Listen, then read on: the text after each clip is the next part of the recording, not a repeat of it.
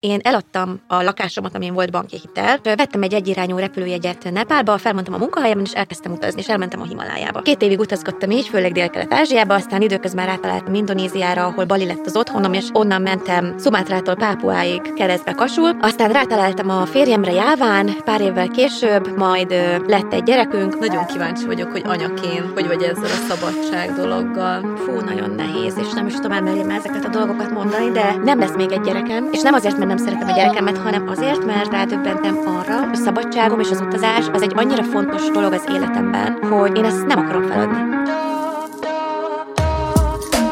Gyereknevelés, szoptatás, Vállás, és hozzátáplálás, Nőiesség, bölcsi, ovi iskola, egyedülálló anyaság, én idő, párkapcsolat, anyaság vagy karrier, gyereklélek, baba illat, fejlesztés, szülés, szexualitás, sírás. dackorszak, érzelmi hullámvasút, Ah, ki vagyok? de ez a legjobb dolog a világon. és te, Te hogy vagy? Úgy igazán. Gyere, ülj le közénk! igyuk meg együtt azt a kihűlt kávét. És közben mesélj anyukám.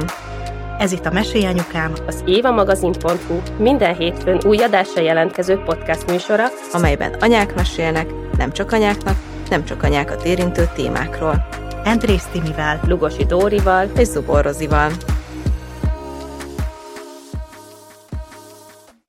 Az előző évadnak úgy indultunk neki, hogy minden hónapban fix tematikák voltak, hogy lesz férfi vendégünk, meg párkapcsolati téma, meg nem tudom, külföldi anyukánk. Hát, egy hónapig tartottuk. de hozzám kettő olyan Ez adásunk. kicsit olyan, mint a gyereknevelés, nem? Hogy így eltervezett, hogy majd mit, hogyan csinálsz, és mi is így indultunk neki a harmadik évadnak, hogy mit, hogyan szeretnénk csinálni, milyen tematika, és aztán olyan hamar kicsúszott a gyeplő a kezünkből. Igen, pedig ö, tudni kell, hogy nagyon-nagyon sok anyuka írt nekünk, és fönt van a listánkon mindenki, mert hogy tényleg nagyon érdekes helyekről írtak nekünk, magyar anyukák, akik külföldön élnek, hogy elmeséljék, hogy ott milyen az anyaság, és mindenkit ígérjük, hogy meg fogunk előbb-utóbb keresni, lehet, hogy a 14. évadban, de idővel mindenki sorra fog jutni. Viszont most új lendületet vett ez a... Nekem egyébként a fogyókúra szó jut eszembe erről, mert olyan, mint tudod, hogy hétfőn elkezdett, és még a keddi menüt nagyjából tartott, de szóval itt az elején még gyorsan lecsaptam a vendégre nyáron, hogy még most gyere hozzánk, mert most még biztos tudjuk ezt tartani, hogy havi egy ilyen külföldön élő anyukával beszélgessünk, majd nem, nem teljesen. Elmondom, hogy ki a vendégünk, 30 Rita, vagy talán úgy lehet, hogy többen ismeritek a sárga ruhás lány, ami vendégünk. Szervusz! Sziasztok! Nagyon-nagyon örülünk, hogy elfogadtad a meghívást, és még ugye nyár elején kezdtük el beszélni, vagy lehet, hogy még tavasszal beszélgettünk? Tavasszal. Az még lehet bőven Igen. Tavasz volt, csak ugye ott az év vége már nagyon sűrű volt, de nagyon-nagyon örülök neki, hogy most ez így össze is jött, mert hogy ugye most itthon is vagy. De mielőtt ebbe belecsapunk, légy szíves, aki esetlegesen nem ismer téged, egy kicsit mesélj magadról, hogy ki is a sárga rúgás lány. Jó, hát akkor egy dióhéjba megpróbálom összefoglalni, amit talán érdemes tudni. Engem sokan akkor ismertek meg, amikor én tulajdonképpen elkezdtem utazni, és életvitelszerű utazó lettem, de nem tudtam, hogy ez lesz belőlem. Én eladtam a lakásomat, amin volt banki hitel. Ezt azért tartom fontosnak megjegyezni, mert ugye az nem egy teljes lakás ára volt azért, és vettem egy egyirányú repülőjegyet Nepálba, felmondtam a munkahelyemen, és elkezdtem utazni, és elmentem a Himalájába. Tehát, hogy ez, ez így sokaknál kiverte a biztosítékot. Jó vagy rossz értelemben, azt nem tudom, de kiverte. És akkor itt sokan elkezdtek követni, és meg akarták nézni, hogy miből lesz az utazás.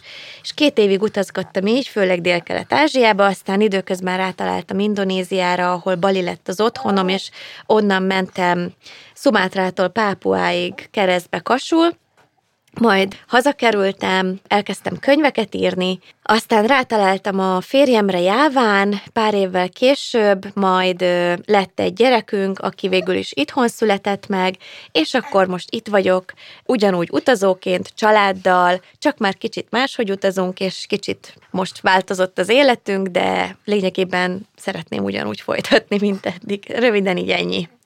Azért szeretem ezt a műsort, mert akiket régen követtem, előbb-utóbb itt kötnek ki nálunk.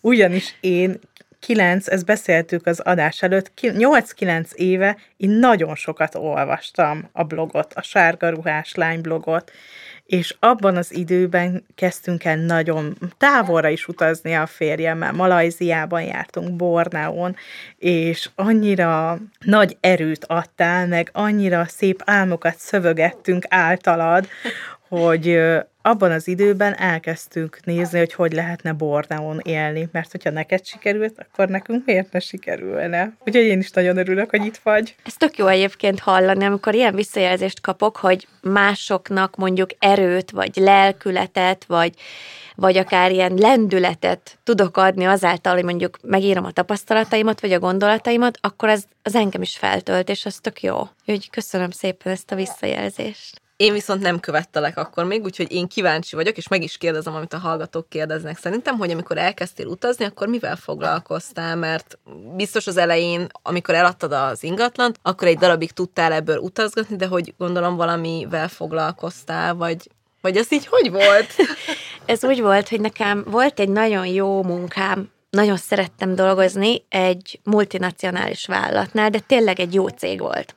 Személyasszisztens voltam, ezt csináltam akkor már kilenc éve, mert előtte meg Angliában éltem. Babysitterként dolgoztam. Tulajdonképpen félretett pénzem nem volt, mert ami volt, az elment általában a banki hitelre, amit törlesztettem, ami meg maradt, azt elutaztam. A lakásom árát én lényegében feléltem. Jöttek is annó ilyen kommentek idegenektől még az elején, nem sok, de volt ilyen, hogy hát majd mit csinálsz? Uh-huh. Elfogy a pénz, nincs lakás, majd mihez kezdesz? Hát mit tudom én, hát honnan tudnék erre válaszolni? Hát honnan tudjam, mi lesz egy hét múlva? Tehát én az első két évben nem dolgoztam, csak utaztam. Uh-huh. Tehát nekem volt egy olyan vágyam, hogy én nem szeretnék úgy meghalni, hogy nem próbálom ki azt, hogy milyen lenne úgy utazni, hogy van időm. És nem kell hazajönnöm két hét után, három hét után egy munkahelyre, vagy bárhova, hanem egyszerűen ott maradok addig, amíg nekem kedvem tartja, vagy jól érzem magam. Én nagyon örülök, hogy ezt kipróbáltam, mert ezután kerültem életveszélyes helyzetekbe kétszer is, és akkor úgy át tudtam értékelni, hogy de jó, hogy én ezt megtettem. Mert ezt biztosan bánnám a halálos ágyamon, hogyha ezt nem tettem volna meg. Úgyhogy a kérdésedre válaszolva, én két évig nem dolgoztam, majd lett egy súlyos motorbalesetem, és amiatt én hazakényszerültem Magyarországra, a biztosító társaság hazahozott a műtétem után, ami egyébként Balin volt. És akkor megírtam az első könyvemet, amit szponzorok segítségével sikerült kiadni, szerzői kiadásban, és rengeteg pénz visszajött az elköltött pénzből. Ugye, mert a bevételt megtarthattam, és nagyon sokan megvették. Mindenkinek nagyon szépen köszönöm, aki megvette, és ezzel támogatott, ugyanis ebből a pénzből akkor újra lehetett tovább utazni, és kitalálni, hogy akkor mihez kezdjek. Tehát az élet megoldotta helyettem ezt a problémát, és akkor utána újabb ö, helyeket fedeztem fel, majd szépen lassan elkezdtem ö, kiscsoportos ö, utazásokat kísérni Indonéziában. Már ebből is lett valamennyi bevételem hogy eljöttek velem utazni, mert akkor már volt helyismeretem, volt nyelvismeretem, volt országismeretem, kulturális ismeretem, tehát értéket tudtam teremteni azáltal, hogy kiköltöztem Indonéziába. Majd megszületett a Bali könyv és azt ugyanúgy szerzői kiadásban, és akkor így tovább, uh-huh. tovább, tovább. Azt mondd el nekem, hogy hogy lesz valaki ekkora utazó, vagy miért lesz valaki ekkora utazó? Azért, mert mondjuk gyerekként sokat utaztatok, és ezt szeretted volna megtartani, vagy pont azért esetlegesen, mert nem, és ezt szeretted volna pótolni? Hát szerintem egyik sem. Igazából gyerekként nem utaztunk sokat, mert a családom az nem volt jó módú. Aha. Sőt, még annak idején még talán lehet, hogy még középosztálybelinek sem tudnám mondani, tehát hogy sokszor a hónap végén már anyukám így számolta a filléreket. Szóval, hogy így a Balatonra tudtunk lemenni ilyen munkahelyi nyaralóba, olcsón, bőröndökkel, vonattal, mert autónk sem volt. És ö, nem nagyon volt így ö, ez a külföldi utazás része az életemnek, de én azt olvastam egyszer valahol, hogy ez az utazó gén, ez az emberbe valahogy benne van, aki ilyen nagy utazó, és az valahogy előkerül. Nem tudom, hogy ez igaz-e, nem-e, de nálam az indította be ezt a folyamatot, hogy 18 éves voltam, és egy kis faluból jövök, és a falu mellett volt a munkahelye anyukámnak, aki egy szeretett szolgálatnál dolgozott, gyerekeket vagy felnőtteket gondozott. Belgiumból jöttek ide ilyen szociális tanulók, akik itt segítettek nyaranként, és én már akkor valamennyit beszéltem angolul, nem olyan sokat, de úgy tudtam vele kommunikálni, és egyidősek voltunk, és így barátok lettünk, és ő meghívott magukhoz Belgiumba, és én elmentem hozzá két hétre. De ő meg olyan volt, hogy ő meg ebből az utazós kultúrából jött, és elutaztunk együtt a családjával, onnan az ő nyaralójukból, ami egyébként a Pireneusokban volt Spanyolországban, vissza kellett mennünk Belgiumba, de hátizsákkal sátrazva, az óceánparton aludva, a sátorban főzve, stoppolva jutottunk vissza Belgiumba, akkor voltam 18. Azt a mindenit mekkora kaland. És én akkor láttam meg, hogy ezt lehet. Lehet Franciaországból Belgiumba stoppolni. Tehát ő tanította meg nekem ezt igazából, amiért nagyon hálás vagyok. Ő tanította meg, hogy igen, az óceánparton lehet egy sátorba aludni, akkor is, hogyha szétfagysz éjszaka. Ő tanította meg, hogy a boltba lehet venni zöldségeket, gyümölcsöket, és abból lehet serpenyőbe főzni, amit cipelünk magunkkal.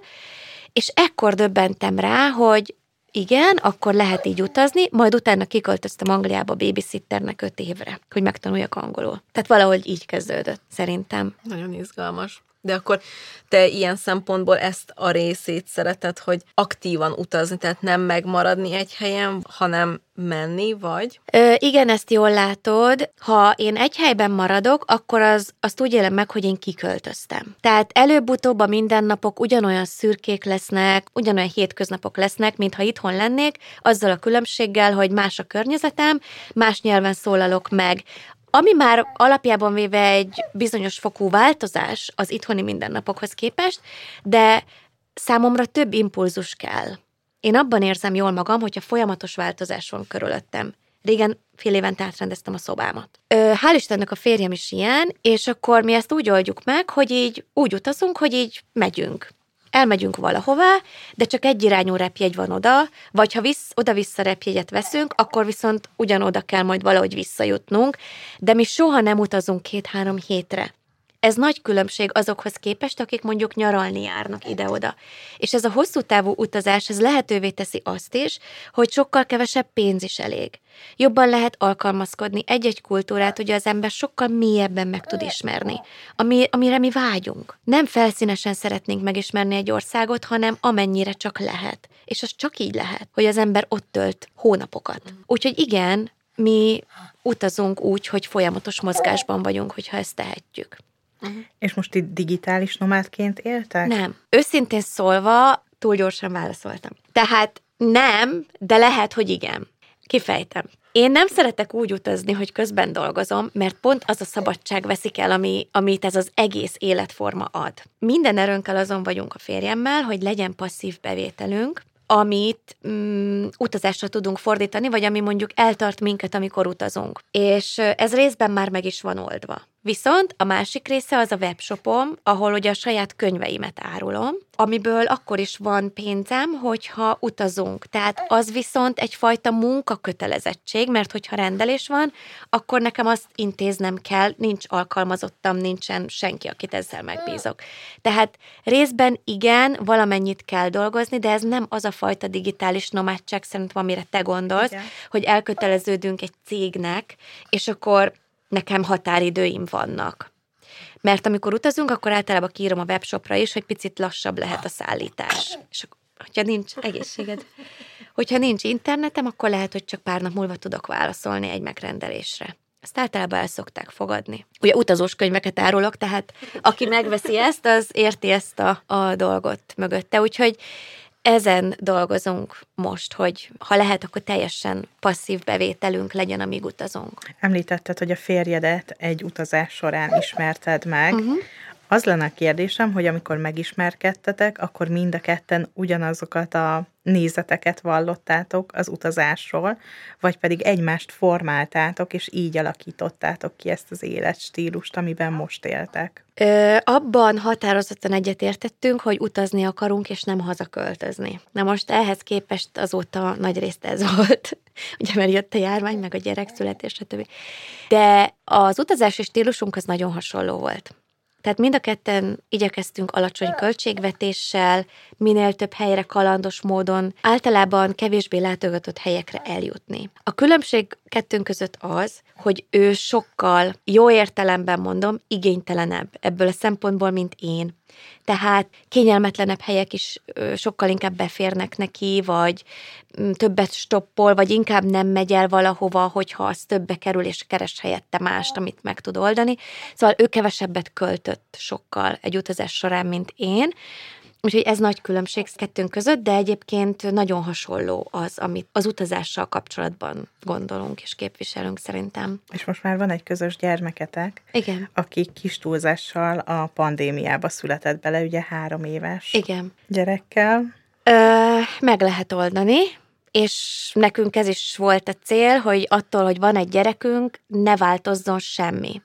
De most nyilván egy gyerekkel változik valami, tehát nem lesz már ugyanolyan, mint rég. De kis kreativitással és rugalmassággal szerintem ezt is meg lehet oldani, mert szerintem nagyon sok múlik a szülő hozzáállásán, hogy mit hogyan kezel. Ő 2019-ben született, sajnos egy nagyon traumatikus szülésem volt, és így utólag hálás vagyok a, az életnek, hogy nem egy dzsungel közepén szültem, mert akkor lehet, hogy nem beszélgetnénk most itt, mert ugye én a várandosságot is végigutaztam. És még mielőtt bárki pálcát törne fejem felett, semmi köze nem volt a traumatikus szülésemnek ahhoz, hogy én várandosság alatt utaztam mondjuk a Fülöp-szigeteken. Mert, hogy és külföldön szerettél volna szülni? Én Balén szerettem volna szülni, és ki is néztem a helyet, Ubud mellett egy bába központot kerestem fel, ami elég híres, mert már több műsorban bemutatták. Az én szellemiségemhez nagyon közel állt ez a gyengét születés, és ez a háborítatlan szülés, stb. És én ezt szerettem volna. Aztán egy kicsit jobban utána jártunk a dolgoknak, és eléggé megrémisztett bennünket a bürokratikus regisztrációja a gyermek születésének Indonéziában, és akkor úgy döntöttünk, hogy akkor inkább mégsem vállaljuk a balin levő szülést, hanem akkor úgy tervezzük, hogy hazajövünk. Én októberben szültem volna, de ehhez képest júliusban született a kislányunk, és mi júniusban jöttünk haza, emiatt, hogy akkor a nyarat itthon töltsük még.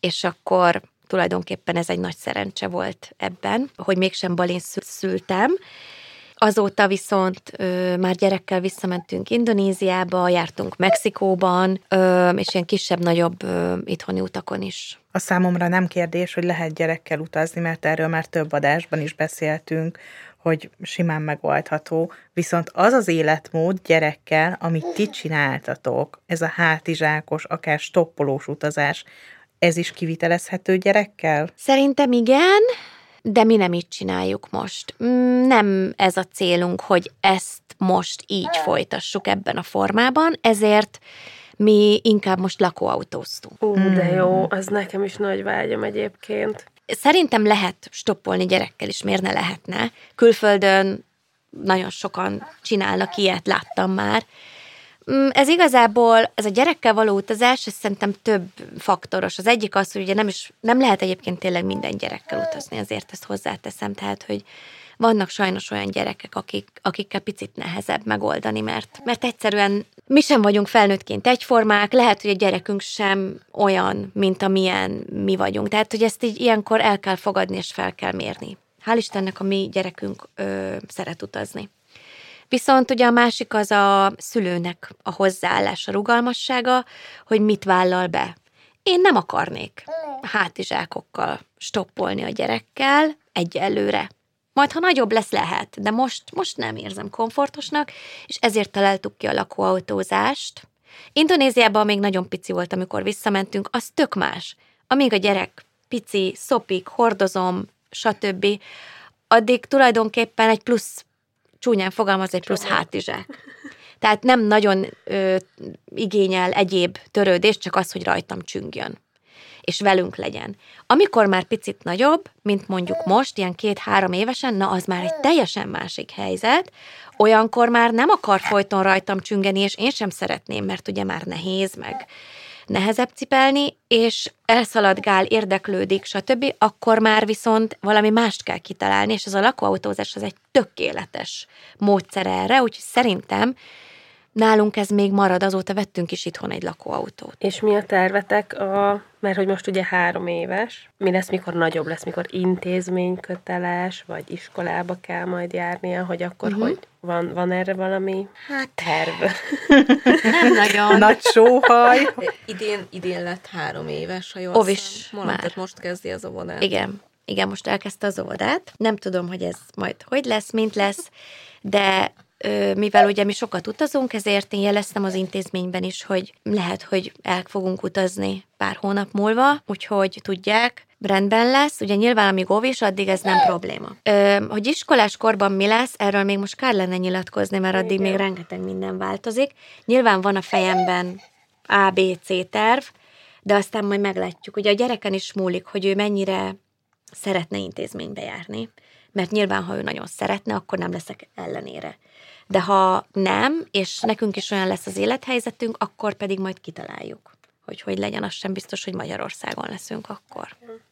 Egyébként ez ilyen érdekes, ahogy így hallgatlak, hogy szerintem így alapjában véve az embereknél az van, hogy így szeretnek így fixen előre látni dolgokat, meg, meg konkrét választ kapni a kérdésekre, nem? És hogy kicsit rajtad azt látom, hogy te így nem tudom, majd lesz valahogy, majd valahogy megoldódik, de hogy ezt, és ezt nem rosszból mondom, de hogy te egyébként nem i- i- ilyen vagy az életben is, hogy így majd lesz, majd oda megyünk, meg majd valahogy lesz.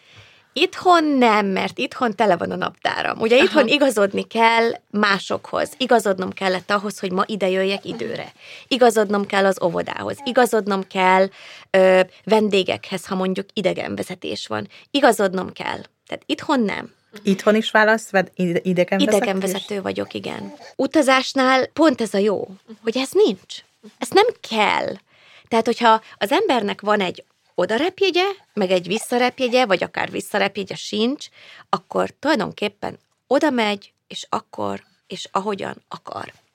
Ez, ez a nagyfokú szabadság az, amit nagyon sokan szerintem nem tudnak elképzelni hogy hogy lehet így élni. Mert ugye mit csinálunk itthon? Bebiztosítjuk magunkat. Legyen egy biztos munkahelyünk, legyen egy biztos lakásunk, vagy egy otthonunk, legyen egy biztos járművünk, autónk, mit tudom én. Tudjuk azt, hogy akkor a gyerek milyen külön órákra fog járni. Tehát biztosan akarom tudni ezt vagy azt, mert valószínűleg ezért érezzük magunkat itthon biztonságban. Számunkra, hál' Istennek ezzel nagyon egyetértek a férjemmel, ez álbiztonság. Ez nem az. Nekünk a szabadság sokkal, de sokkal fontosabb, és az adja a biztonságot, hogy szabad lehetek. És a szabadságomban nem kell ezekre a kérdésekre válaszolnom, mert honnan tudhatnám, hogy tényleg mi lesz. Úgyhogy kb. addig látjuk az életünket, amíg nem lesz egy új repjegy. Mert addig ugye nagyjából biztos, hogy akkor itt lakunk Budapesten, biztos, hogy akkor a gyerek óvodába jár, biztos, hogy akkor ez vagy az vagy amaz, de aztán elmegyünk, és a repülővel ki is repülünk ebből a, ebből a fajta világból, és elkezdünk teljesen máshogy élni. És aki még ezt nem tapasztalta meg, az nem tudja elképzelni, mert egy nyaralás meg nem ilyen. Viszont ez azért sokkal nagyobb kockázattal, sokkal nagyobb áldozattal, sokkal nagyobb rugalmassággal is jár ez munkás. Ez nem olyan, hogy ez könnyű, és én is így akarok élni, mert hogyha például megkérdezlek titeket, vagy ha nem titeket, akkor mást, hogy te megtennéd-e ezt, vagy azt a lépést ahhoz, hogy elérd azt, amit mondjuk én elértem, feltettem a múltkor a lakóautós előadásom egy, előadásomon egy ilyen kérdést, és a 70 emberből hárman tették fel a kezüket, hogy igen. Tehát szerintem ezen múlik sokszor, hogy te lehet, hogy nem hoznád meg ezt a döntést, vagy nem tennéd meg ezt a lépést, mert számodra ez nem komfortos, és nem ér meg annyit, mint nekem. Ezért jó, hogy ennyire különbözőek vagyunk, hogy nekem meg igen. Mert én így szeretnék élni, és a gyerekemet is ebben szeretném nevelni. Az egy kicsit ilyen szenvedély, kicsit ilyen függőség is, nem? Hát szerintem az utazás az nagy Lehet. függőséget okoz. Lehet. Lehet, hogyha lehet így nevezni, akkor akár. De vállalom. Ha az, akkor vállalom. És azt mondd el nekem, hogy milyen anya az a nő, aki ezt a fajta szabadságot ennyire vágyja, meg igényli. Nagyon kíváncsi vagyok, hogy anyaként hogy vagy ezzel a szabadság dologgal. Fú, nagyon nehéz, és nem is tudom elmerjem ezeket a dolgokat mondani, de... Ezért hívtunk. Úgyhogy mond. Hát nem tudom, kik hallgatják ezt a műsort, de remélem senki nem fog megkövezni az alábbi gondolataimért. Öm, nem lesz még egy gyerekem, az, azt, azt már így eldöntöttük, nem nagyon szeretnék még egyet, és nem azért, mert nem szeretem a gyerekemet, vagy nem szeretem a gyerekeket, hanem azért, mert ez alatt a három év alatt rádöbbentem arra, hogy valójában mi az, ami valóban fontos. És a szabadságom és az utazás az egy annyira fontos dolog az életemben, hogy én ezt nem akarom feladni. És most már itt van a gyerekem, persze gondozom, szeretem, igyekszem neki a legtöbbet adni, ami tőlem telik, megmutatni neki, hogy milyen szép a világ, vagy hogy tényleg mi van Magyarországon kívül is, de hogy az, hogy én visszamenjek oda, hogy megint terhesség, babázás, aztán ki tudja milyen szülés, és akkor mondjuk hol szülhetek egy császármetszés után, Magyarországon otthon biztos nem, legalábbis nem legális körülmények között, külföldön bemerném-e vállalni, egyelőre úgy érzem, hogy nem. És nagyon sokáig küzdöttem ezzel, hogy feldolgozzam egyrészt azt, hogy milyen szülésem volt, egyrészt azt, hogy mi mentem keresztül, mint anya, hogy elveszítettem ezt a nagyfokú szabadságot, azt, hogy utazzak, és ugye ezt teljesen meg kellett változtatnom, azt, hogy nem csinálhatok azt, amit akarok, mert az első az a gyerekem, és nem hagyhatom ott otthon bezárva a lakásba, hanem akárhova megyek, magammal kell vinnem. Szóval ez súlyos lelki traumát okozott számomra, és most jutottam el odáig, hogy biztos látjátok rajtam, hogy azt érzem, hogy ki vagyok virulva, hogy kezdek kijönni ebből az állapotból, én most újra könyvet írok, a negyediket, és azt érzem, hogy ez a könyvírás számomra egy olyan terápiás folyamat, hogy ha lehet így mondani, ez lesz a fő művem, mert azáltal, hogy visszamenekülhetek az utazós történeteimbe, a boldog időszakomba azt, és ezzel nem azt mondom, hogy most nem boldog, de hogy, hogy egy olyan boldog időszakba, ahol nagyon jól éreztem magam, és jó, de most úgy visszamenni, tehát konkrétan időutazom, és és ezt így leírom, ez engem gyógyít. Nehéz, baromi nehéz így anyának lenni, viszont most, hogy már itt van a kislányunk, örülök, hogy meg tudom neki is mutatni ezt, és nagyon jó fejgyerek egyébként, tehát hálás vagyok a sorsnak, hogy egy ilyen gyereket adott, aki, aki nem egy, tehát egy olyan gyerek, aki szeret velünk utazni, és megkérdezi minden nap, hogy mama, hova megyünk? Tehát, hogy, hogy ez jó, tehát, hogy nem kell miatta otthon maradni, de hogyha most visszamehetnék időbe, és már mindezt tudnám, ami az elmúlt három évben történt, és most újra kellene döntenem, akkor lehet, hogy azt mondanám, hogy nem kell gyerek. És én ezt még soha sehol nyilvánosan nem mondtam ki, és egy kicsit félek is ettől, hogy mit szólnak erre az emberek. De basszus, komolyan mondom, hogy annyira elegem van abból, és most nagyon indulatos leszek ettől, hogy a, a Facebookon, az Instagramon, és mindenhol mindenki úgy állítja be ezt az anyaságot, hogy ez egy milyen baromi jó dolog, és hogy anyának lenni mennyire fantasztikus. Igen, van egy része, ami ez. De van egy olyan része, ami egy, ami egy nagyon nehéz dolog, és ezt én nem, ezzel nem voltam tisztában, megmondom őszintén. Pedig a családban nálunk a hugomnak van öt gyereke, és mégsem láttam annyira ezt a belső munkát, ezt az önfeláldozást, ezt a rengeteg lelki ö, traumát, amin egy anya keresztül mehet. Szóval, hogy elnézést, hogy ezt most így elmondtam. Semmi baj. Nagyon jó, szerintem nagyon fontos, hogy elmondtad. Én úgy gondolom, hogy szerintem a mi közösségünk, ezért nagyon hálás lesz, hogy kimondtad, és aki pedig nem, azt azt én ezúton kérem, hogy tartsa tiszteletben azt, hogy te meghoztad ezt a döntést, hogy egy ilyen nehéz dolgot kimondtál, mert szerintem ez az. Vagy mindannyiunkra most nézek, mert szerintem sokan mondjuk ezt ki magunkba nap mint nap.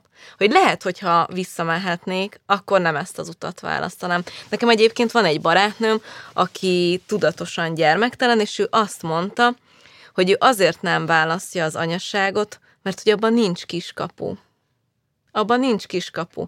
Ott hozol egy döntést, és azt az utat kell végigjárni.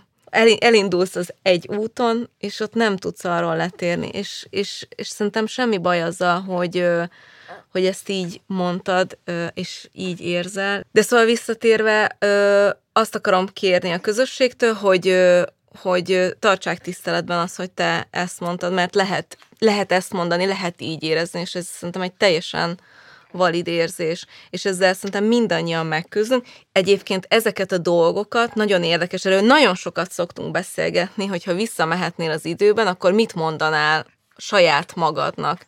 És hogy egyébként csomó olyan dolog van, amit igazából, hogyha visszagondolunk, akkor mondták, vagy láttuk, de hogy akkor így nem úgy vetted észre. Én legalábbis saját magamnál tapasztalom, hogy emlékszem, hogy mondták, de hogy majd nem fogsz aludni, és akkor ott volt bennem, hogy jó, most, de most miért mondjátok, miért rontjátok el az én boldogságomat? Beszéltük ö, a kismamák kapcsán, pláne amikor az első gyereket várja valaki, hogy, hogy ez a boldog tudatlanság állapota, és akkor nem fogod neki azt mondani, hogy hogy drágám, majd beszéljünk egy fél év múlva. Gyere nyugodtan majd.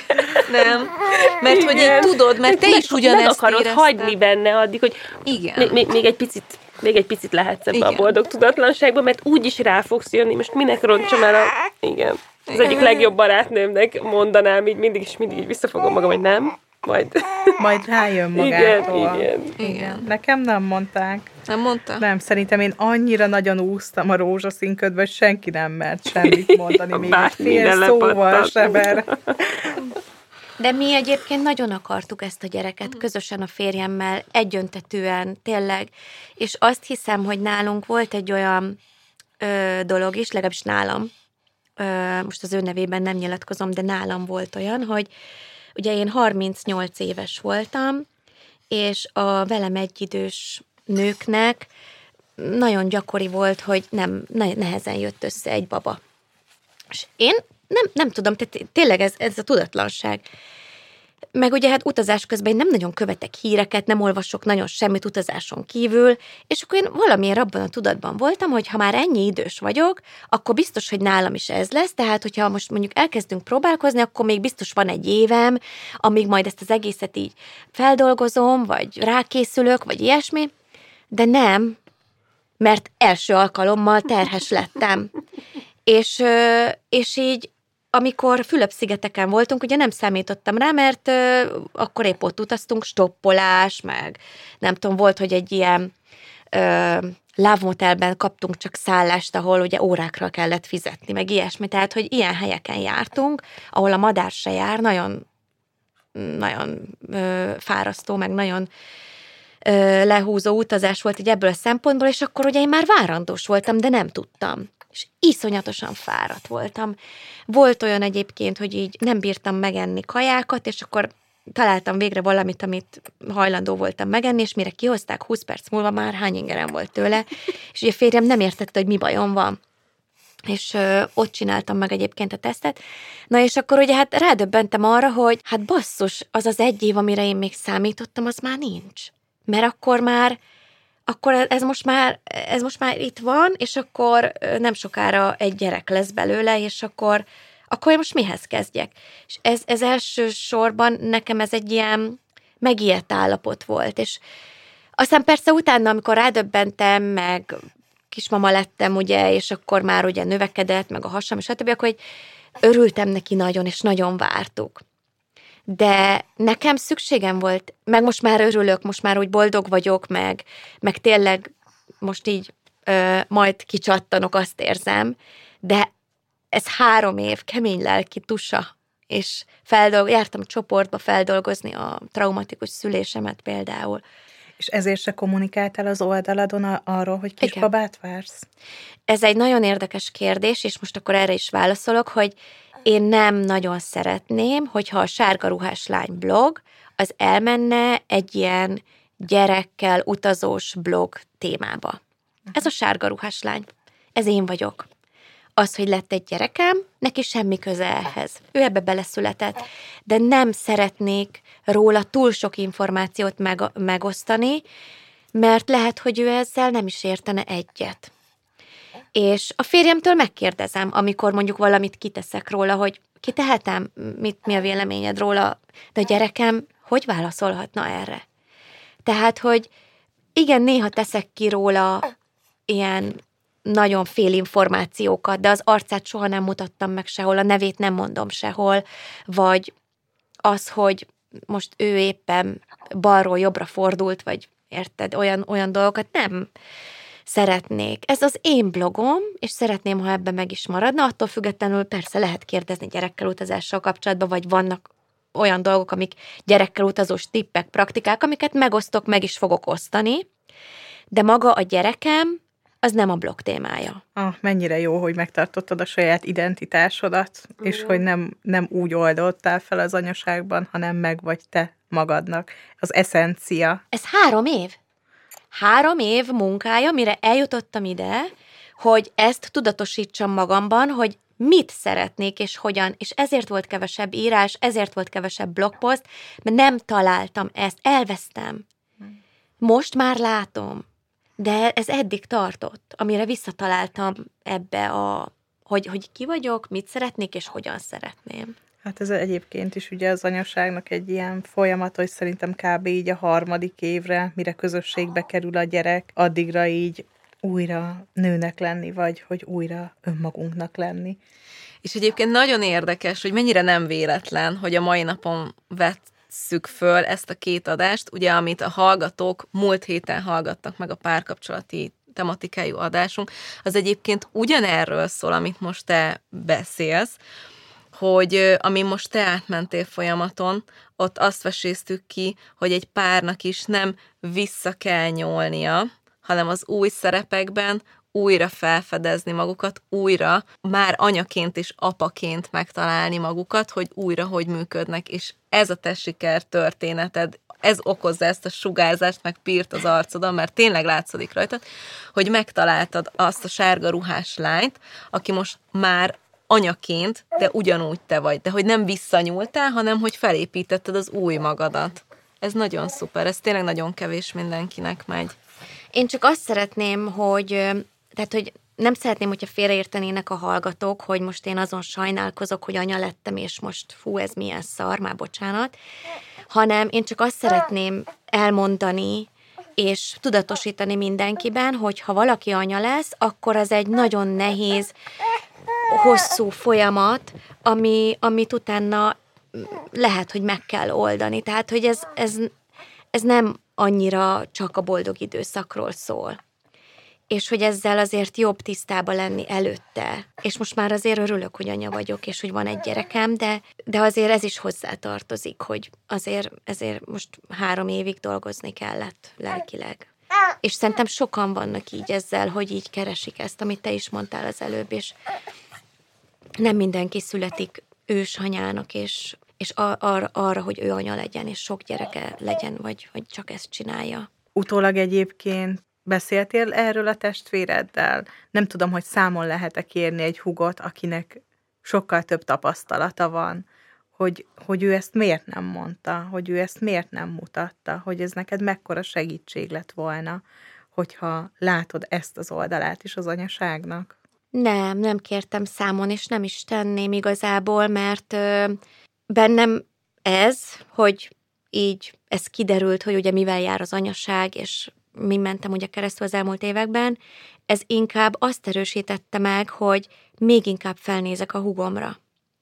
Tehát, hogy eszembe sem jutna az, hogy én őt számon kérjem azért, mert ő ezt nem mondta, hanem ő ezt úgymond csendesen elszenvedte, ha mondjuk neki is ilyen érzéseket okozott, mert azt nem tudom, hogy ő mondjuk tényleg mit élt át az öt gyerekkel, lehet, hogy nem így élte meg.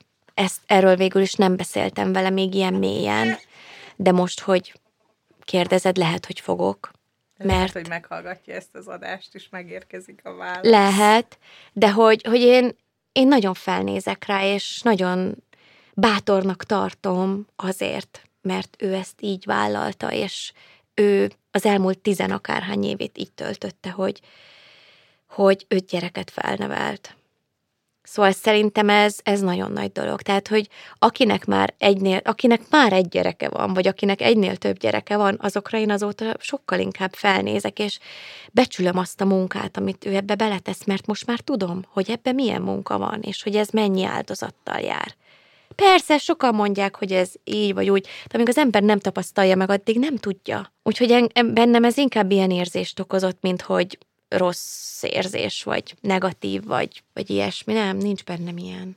Nekem az egygyerekesek mindig szabadkoznak, hogy ó, hát de hát nem is mondom neked, mert nekem csak egy van, neked meg három. És szoktam mondani, hogy egyáltalán nem. Szó, sőt, ne, nekem én tök visszaemlékszem az egy gyerekkel, az egy gyerek, az mindig egy felnőtt is onnantól, hogy már kettő gyereked van, nyilván az elején, nem tudom, az első egy év, amíg nem jár, vagy az első két év, amíg még öltöztetni is kell, az így kihívás, de hogy én nekem például a három gyerekem már van, hogy fél egy órát eljátszanak egyedül.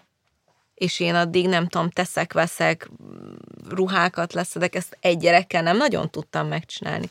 Jó, mert akkor még nem hordoztam, akkor meg tudtam volna csinálni, látom, a Timi már szeretné ezt mondani, hogy már nem hordoztál, és akkor tudtál volna ruhákat hajtogatni. Nem, egyébként szerintem is az egy, mindig, nekem is ugye tök sokan írják, hogy jaj, de neki csak egy gyerek van. Hát egy, az, a, az, szerintem az első gyerek az az, ami igazán a húsig bevág, hogy aha, akkor itt én vagyok az utolsó. És akkor, tehát, hogy az az, amit nem ismersz, nem tudod, hogy mi lesz, minden nap szembesülsz valami újjal, ami önmagadra visszatükrözve egy tök nagy önismereti munkát igényel egyrészt beismerni nagyon sok mindent, meg felvállalni, meg nem tudom, úgyhogy szerintem az egy, egy gyerek lehet. Hát meg akkor egy csomó minden minta jön fel, meg, Igen.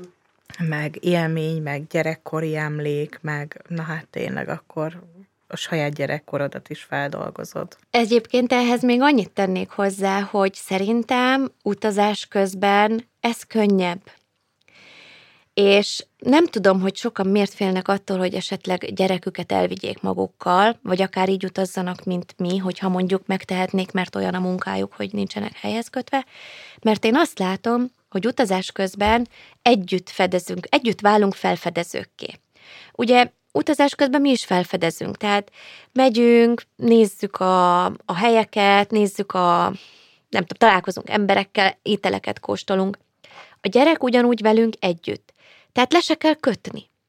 Egyrészt ugye mindent együtt csinálunk, mert együtt fedezünk fel, másrészt annyira érdeklődik minden iránt, hogy nekem ezzel nincs dolgom, de mondjuk én is érdeklődök és akkor estére viszont ebbe annyira elfáradt, hogy még altatni sem kell. Tehát, hogy valahogy azt érzem, hogy például most öt hónapig lakóautóztunk Mexikóban, és ezek a dolgok sokkal könnyebben mentek, mint itthon. És az, hogyha valaki feltesz egy olyan kérdést, hogy de hát mivel kötöd le a gyereket utazáskor? Nem tudom értelmezni. Lekötni? Hát hogy, mi, mi, játékkal se játszik egy nagyon pici hátizsáknyi játékot vittem nekem, be volt három vagy négy különböző akármi, és azokkal szinte végig nem is tudom, meg tudom számolni két kezem, hogy mennyit játszott. De hát ez hülye kérdés, nem belegondolsz, ez olyan, hogy elviszed egy erdőbe kirándulni a gyerekedet, és oda se viszel semmit, hiszen je, je, rugdossa az avart, nem gyűjti tudom. a szágakat, igen, a leveleket, a, a mókusokat.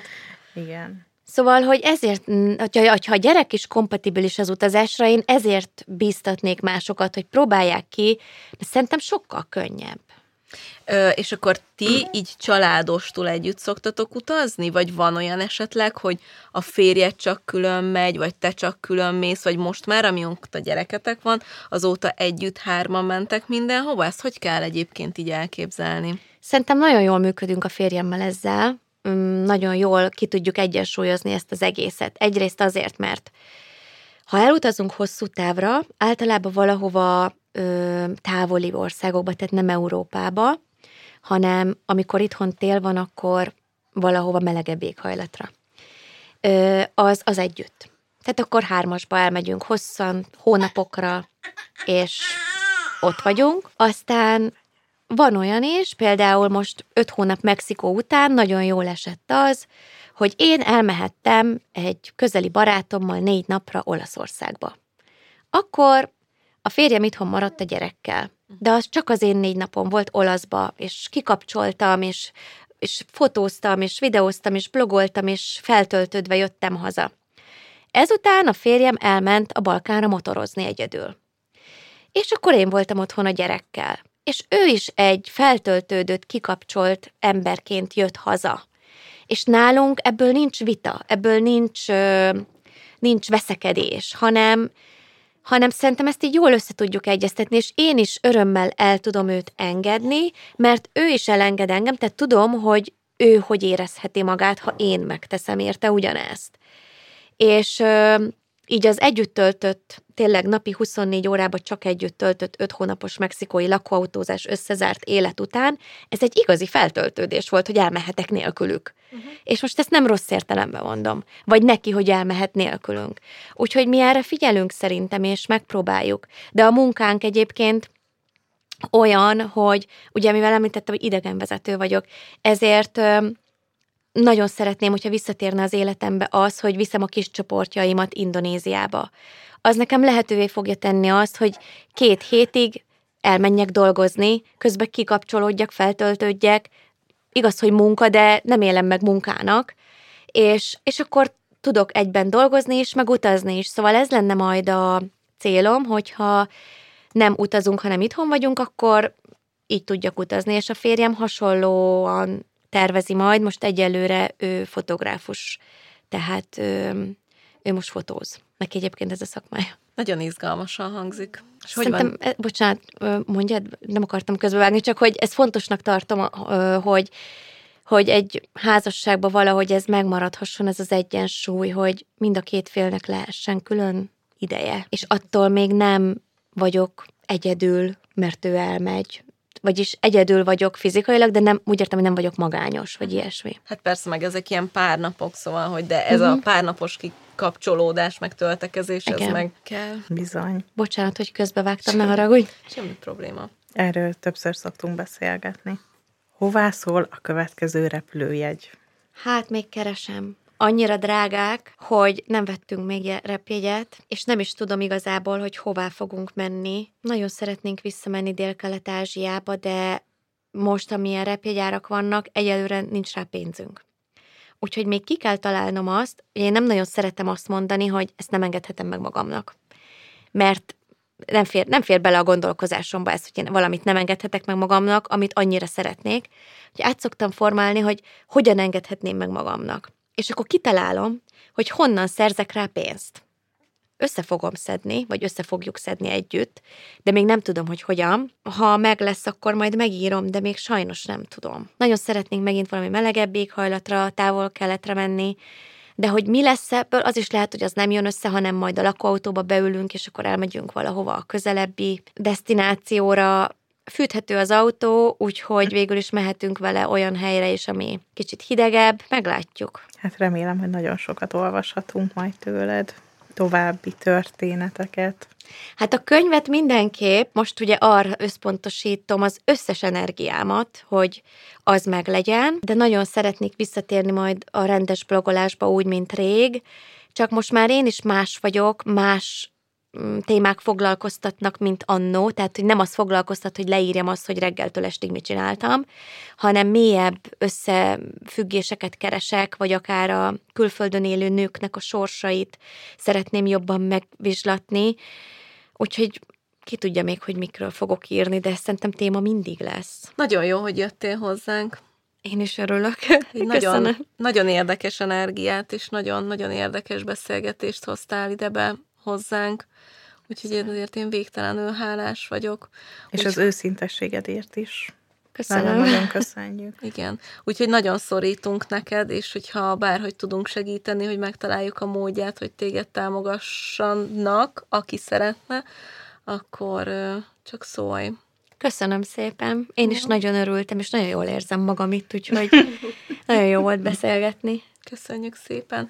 A hallgatókkal pedig egy hét múlva találkozunk ugyanitt. Sziasztok! Sziasztok! Sziasztok!